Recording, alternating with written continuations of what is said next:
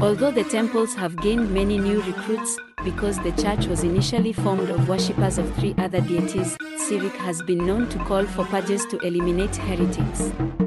He has done so at least twice to remove those with allegiance to Bane while that deity was dead and sometimes calls for a purge simply to stir up his followers. Those who flee such purges, whether justified or not, often start their own cells and recruit more followers to the cause. The church is fond of disguising agents as benign parties, then having these agents pay good aligned adventurers large amounts of magic items, typically scrolls and potions, to undertake a quest. When the quest proves to further the cause of the church or is an outright evil act, other agents surprise the adventurers and either slay them or attempt to gently convert them to the cause of Cyric. These methods have resulted in several powerful adventuring companies turning to Cyric.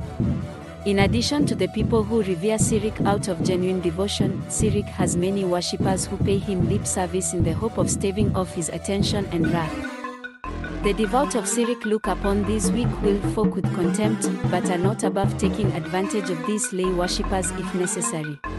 Cyric's church allies itself with monsters that have similar interests or creatures that are easily dominated or bribed into service. The church is particularly fond of demons, undead, evil humanoids, and chaotic and evil outsiders.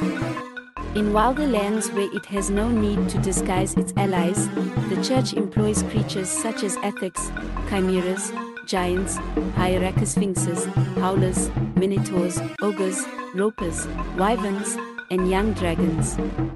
The following creatures of Faerun are also common allies, Banelars, although some zealous Cyricists dislike their lawful nature, the Banelars are loyal, black unicorns, only in Thay, dread warriors, and Yuan-ti, tainted ones, in Calimshan, Chult, Hlondeth, and Tashalar.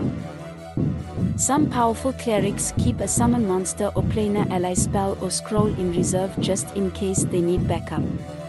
Most clerics also keep a few skeletons or zombies in their lair.